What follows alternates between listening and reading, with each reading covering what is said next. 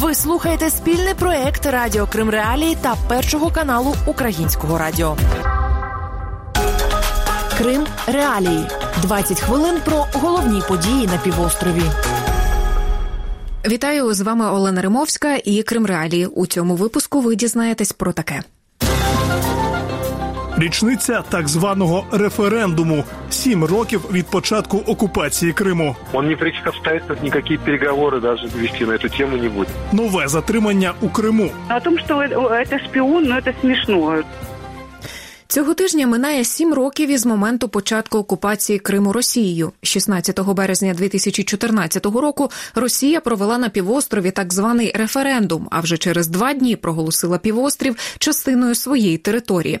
Журналіст Микола Семена був змушений виїхати з Криму на початку минулого року після кримінального переслідування з боку Росії.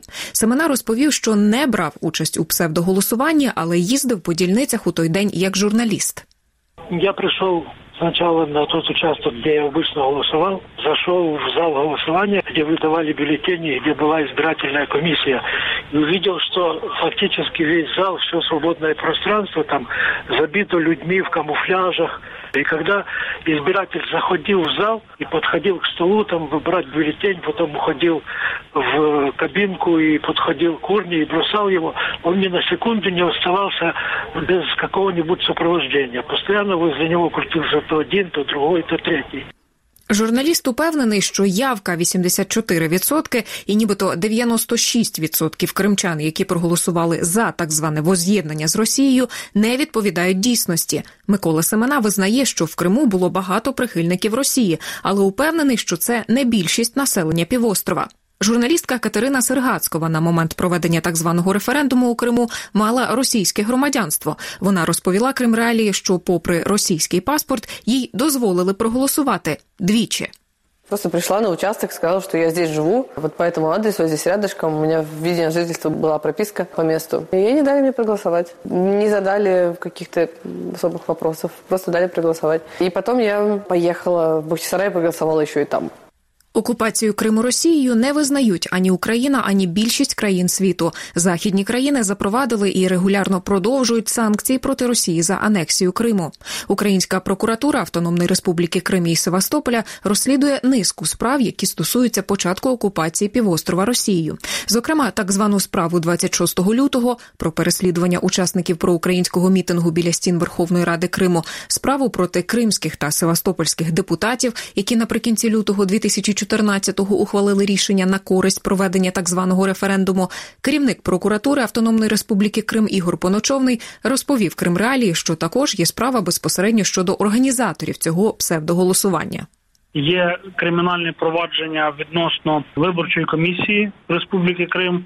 Зокрема, ми повідомили про підозру їхньому керівнику окупаційної цієї виборчої комісії, секретарю центральної цієї комісії про підозру у вчиненні державної зради, посягання на територіальну цілісність України. Також нами зафіксовано участь ряду учасників незаконного збройного формування самооборона Криму, самооборона Севастополя, які теж приймали активну участь, охороняли виборчі ділянки від видуманих російською пропагандою там бендеровців і правого сектора. У березні Всеросійський центр вивчення громадської думки оприлюднив результати дослідження ставлення росіян до окупації Криму і Севастополя. 48% опитаних сказали, що відчувають гордість за так зване приєднання Криму. 15% обрали варіант захват. Негативні емоції події тих днів викликають у 7% опитаних росіян. Російський політолог із Берліна Ігор Ейдман радить ставити під сумнів результати таких досліджень, оскільки вважає суспільно-політичну атмосферу в Росії несприятливою для того, щоб учасники таких опитувань могли щиро говорити на теми на кшталт сприйняття анексії Криму. Водночас, за словами політолога, якими б не були суспільні настрої в Росії щодо статусу Криму, за чинного президента цієї країни це не має значення. Безусловно, присоединение Крыма, аннексия Крыма была очень популярна в 2014 году. Но тогда россияне еще не знали, что это присоединение, эта аннексия повлечет там множество проблем, в том числе экономических проблем и так далее. Пока Путин у власти в России, статус Крыма не изменится. Для Путина это принципиально абсолютно. Он считает, что это своей главной исторической заслугой аннексию Крыма. Вот сто процентов. Поэтому он его, он не то, что ни, ни, никуда его никогда, ни при каких обстоятельствах не отдаст, он ни при каких обстоятельствах никакие переговоры даже вести на эту тему не будет. Цього тижня президент Росії Володимир Путін поспілкувався з кримчанами у режимі відеозв'язку. Вкотре заявив про сакральність для Росії українських Севастополя й Херсонесу. Про останній ми ще згадаємо в цьому випуску, та нагадав про те, що Росія вкладає в окупований півострів великі гроші. А тим часом в українському списку політв'язнів Кремля, що з'явився після початку російської агресії проти України, понад сотня осіб. Більшість із них кримчани. Україна анонсує на цей рік перший саміт так званої кримської платформи міжнародного формату, який, як сподіваються у Києві, зокрема посприяє звільненню українських громадян, затриманих Росією у Криму. Ви слухаєте Крим Реалії. Федеральна служба безпеки Росії затримала у Криму позаштатного кореспондента проєкту Радіо Свобода Крим Реалії Владислава Єсипенка. Єсипенко непрофесійний журналіст, постійну роботу мав в іншій сфері. Чоловік родом із Кривого Рогу незадовго до початку окупації переїхав до Криму. У 2015-му повернувся на Дніпропетровщину. Періодично їздив на півострів. Ось що розповів про співпрацю з Єсипенком керівник проєкту Крим Реалії Володимир Притула гражданский журналист, внештатный журналист, фрилансер, то есть по-разному его можно называть, но он работал, выполнял журналистскую работу. Он снимал, достаточно много снимал. Преимущественно это опросы жителей Крыма. Вот последний опрос, э, это как раз связанный с э, отношением крымчан к той жизни, которая э, сейчас есть в подроссийском Крыму. С другой стороны, были и разные интересные истории, например, о Бакальской косе снимал, о том, как люди там борются за ее спасение, как борются за сохранение экологии этого уникального места Крыма. За версією ФСБ Росії, Владислав Єсипенко здійснював фото і відеофіксацію місцевості, об'єктів життєзабезпечення та місць масового перебування людей, і нібито робив це в інтересах спецслужб України. Російські силовики також заявили, начебто знайшли в автомобілі чоловіка предмет, цитую, із зовнішніми ознаками саморобного вибухового пристрою. Позиція самого Єсипенка щодо цієї версії невідома. З 10 березня, коли відбулося затримання, до чоловіка досі не пустили незалежного адвоката. Засудив затримання Єсипенка в Криму і президент Радіо Вільна Європа Радіо Свобода Джеймі Флай. Він закликав до негайного звільнення громадянського журналіста. У Росії на цей заклик поки не відреагували.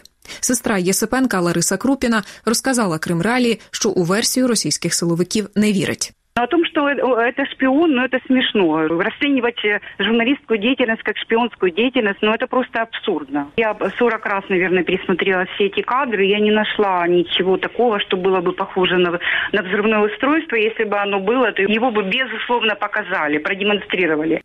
У службі зовнішньої розвідки України заяву російських силовиків про затримання в Криму, нібито українського шпигуна, назвали пропагандистською акцією напередодні річниці окупації Криму. Колишній заступник голови служби безпеки України Віктор Ягун сумнівається у тому, що українська розвідка використовувала б для збору інформації людину, яка займається журналістською діяльністю. Це якраз та людина, яка знаходиться повністю під контролем спецслужб Російської Федерації. Ну, по перше, всі знали про його проукраїнську позицію. Так всі знали з ким він спілкується. І Я так підозрюю, що матеріали вони давно збирали, і людина може бути засуджена на дуже багато років. Цей момент знаходження в його автомобілі, нібито елементів, з яких можна скласти вибуховий пристрій саморобний, це говорить про те, що вони все ж таки будуть підтягувати його не стільки під журналістську діяльність, стільки під диверсійну там чи терористичну діяльність, що вони там придумають, І це свідчить про те, що вони хочуть дискредитувати власне цю особу як журналіста. Серед матеріалів, які Владислав Єсипенко підготував для Кримреалії незадовго до затримання російськими силовиками, було опитування жителів Ялти і Армянська про те, як змінилося їхнє життя від моменту початку окупації. Давайте послухаємо фрагмент. Садики строят, школы ремонтируют, мост построили, в принципе, дороги приводят в порядок. Я не вважаю російським Щось краще в тому, що десь в місті роблять тротуари, може, дорогу десь будують. Відбулося зміна відношень між людьми. Люди стали ділитися на тих, які свій, чужий. Стало тяжелее немного, потому что зарплаты маленькие, цены растут, и толком особо здесь делать нечего. Продукция много вкуснее была, украинская. Молоко, конфеты, вот такое все. Пенсия, нам просто перевели с одной на другую, то же самое получилось вроде как. Там парки вырубают, там сносят. Ну, при Украине там своя тема была, а тут своя тема. Ничего хорошего не произошло. Что может быть хорошего, если пенсия 10 тысяч? Как можно выжить на 10 тысяч с внучкой? Больницу Ливадийскую отремонтировали. Вот у меня ребенок, понимаете, надо, поэтому мне главное это э, лечение. Если я сейчас бесплатно могу пойти, при Украине было все везде платить. 16 березня підконтрольний Росії суд у Сімферополі арештував Владислава Єсипенка на два місяці до 11 травня. Керівництво Міністерства закордонних справ України поінформувало про затримання українця, зокрема учасників засідання комітету міністрів Ради Європи, що відбулося цього тижня.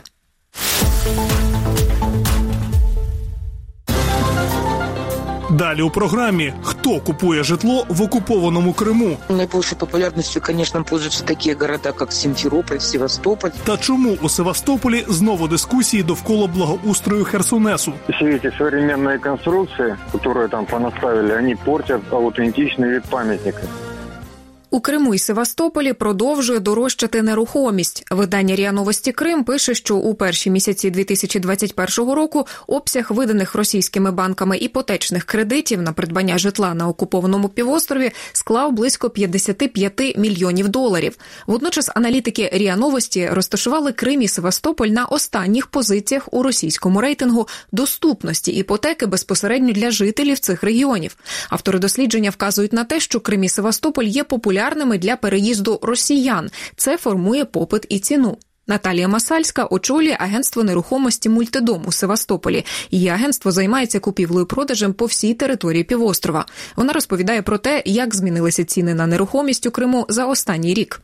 Цены по сравнению с предыдущим годом на вторичном рынке выросли на 12%, а на первичном на 30%. Первая причина – президентская льготная ипотека, которая 6%, остальное компенсируется государством. Второе – повышение цен не только в Крыму, но и на других материковых городах России, да как и, впрочем, Украины. Вот я недавно общалась с днепропетровскими коллегами, то же самое, цены растут. Видимо, это связано в первую очередь с тем, что покупатели не хотят, не хотят хранить сбережения на депозитных счетах. Инфляция денежных средств происходит, небольшой процент в депозитах провоцирует людей снять эти деньги и вложить в метр. Наибольшей популярностью, конечно, пользуются такие города, как Симферополь, Севастополь. Здесь и деловая активность более яркая, чем в курортных поселках, где тоже спрос имеется. Ялта со своими дорогим квадратным метром пользуется спросом подешевле, а города прибрежные Масальська підтверджує, що більшість покупців тієї нерухомості, якою займається її агентство, це росіяни близько 65%. Севастопольське видання Форпост у березні запитало жителів міста, як вони ставляться до подорожчання нерухомості у Севастополі. Кредит э, рассматривали как возможность купить квартиру? Вот я сейчас пытаюсь взять, не, не дают. Чем мотивируют? Если у меня официальная зарплата всего лишь 13 тысяч. Остальное у меня седая зарплата. Все хотят жить в Крыму. Я вообще удивляюсь, кто такие цены делает и на кого они рассчитаны. Ужасные цены, конечно. Допустим, если сравнить даже в Севастополе, года два назад однушку смотрел, было за 4, сейчас за 6, то есть на 2 миллиона как бы подняли, да. Если брать ее в ипотеку, то, по сути, на двоих, да, можно. Сейчас возможно купить на зарплату себе квартиру? Вы смеетесь? Если зарплата 3 миллиона, то можно. А если зарплата 12 тысяч, извините.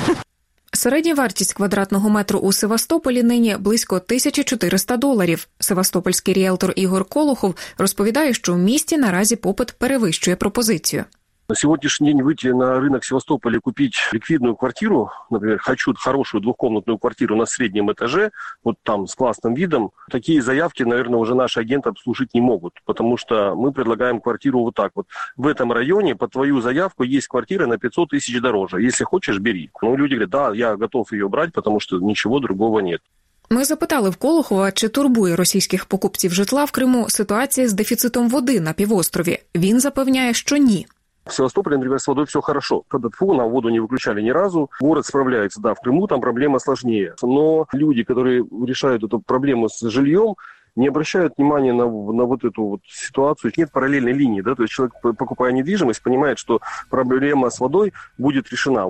За останні кілька місяців подачу води за графіком запровадили в Сімферополі, Сімферопольському, Бахчисарайському та Білогірському районах, а також Ялті Ялушті. За даними Кримстату, з 2014 року на півострів переїхало 75 тисяч нових жителів, хоча реально вірогідно більше. Це визнають і підконтрольні Росії чиновники Криму й Севастополя. Черговий російський перепис на півострові запланований на квітень цього року. Голова української громадської організації Кримсько-татарський ресурсний центр Ескандер Барієв наполягає на тому, що в Криму після початку окупації має місце цілеспрямоване заміщення населення. Российская Федерация и оккупационная администрация российская в Крыму специально угрозами там и давлением создает условия для выдавливания неугодной части населения. В первую очередь это, конечно, представители крымско-татарского народа, этнические украинцы, проукраинские граждане. Теперь следующий момент, это, конечно же, увеличение военного контингента. Это офицеры, это солдаты, это обслуживающий персонал, который непосредственно переезжает на территорию Крыма семьями. Оккупанты пытаются заселить Крым теми категориями, которые могут удерживать силовым путем Крым. Следующий признак именно попытки целенаправленной замещения – это, конечно же, создание благоприятных условий, когда выделяют специальные подъемные или хорошие условия для ипотеки. На думку Ескендера Барієва, Україні варто розгорнути інформаційну кампанію щодо того, чому переїзд росіян на тимчасово окуповану територію Криму і Севастополя є незаконним. Докладніше про ці та інші події ви можете прочитати на сайті Крим Реалії.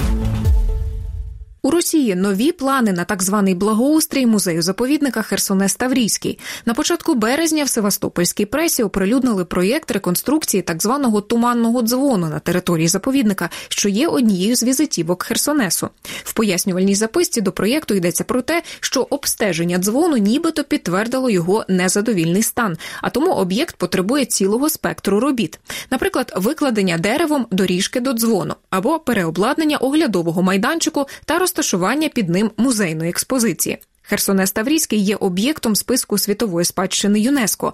Україна неодноразово звертала увагу на те, що дії Росії на території музею заповідника загрожують статусу пам'ятки. Колишній співробітник Херсонесу, реставратор Анатолій Туманов, розповів Кримреалії, що в останні роки Херсонес Таврійський помітно змінився.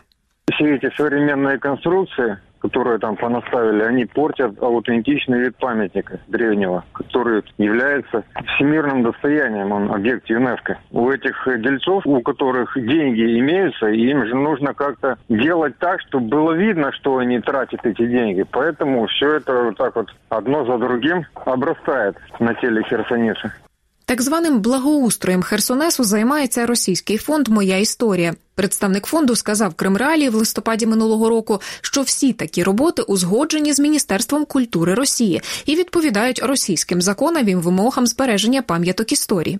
В інтерв'ю телеканалу Вісті Сівастополь у лютому цього року голова ради фонду Іван Єсін запевнив, нібито роботи в Херсонесі відповідають також і міжнародним вимогам у цій сфері. Исследования наши, которые мы проводили в 2020 году, а это были инженерные изыскания, показали, что в очень тяжелом и опасном для людей состоянии находится знаменитый туманный колокол, колокол Херсонеса. Самому колоколу ничего не угрожает, но вот той платформе, на которой он находится, и та балка находится в опасном состоянии. Мы из года в год очень последовательно соблюдаем все нормы международного права, которые касаются этой территории. Олена Сердюк є виконавчою директоркою Українського комітету міжнародної ради з питань пам'яток і визначних місць ЮНЕСКО. Ще до початку окупації вона брала участь у розробці рекомендацій зі збереження Херсонесу. Сердюк каже, що серед них не було порад щодо благоустрою. Рекомендации разрабатывала украинская сторона, а ЮНЕСКО их в составе плана управления принимала. По Херсонесу Таврическому было разработано две большие программы. Одна касалась консервации и реставрации памятников на его территории, другая касалась археологических исследований и их э, последовательности. Понятие благоустройства как таковое не является нормой закона как украинского, так э, и международных норм законодательства. Благоустройство само по себе может происходить в составе каких-либо работ. И первая главная работа, которая должна проводиться на территории Херсонеса, это музеификация и консервация памятников. А тим часом президент Росії Володимир Путін з нагоди річниці початку окупації Криму цього тижня заявив, що Москва має намір і далі, як він сказав, розвивати Херсонес Таврійський. І це все на сьогодні. З вами була Олена Римовська і вся команда Крим Реалії. Почуємося наступного тижня. Крим Реалії 20 хвилин про головні події на півострові.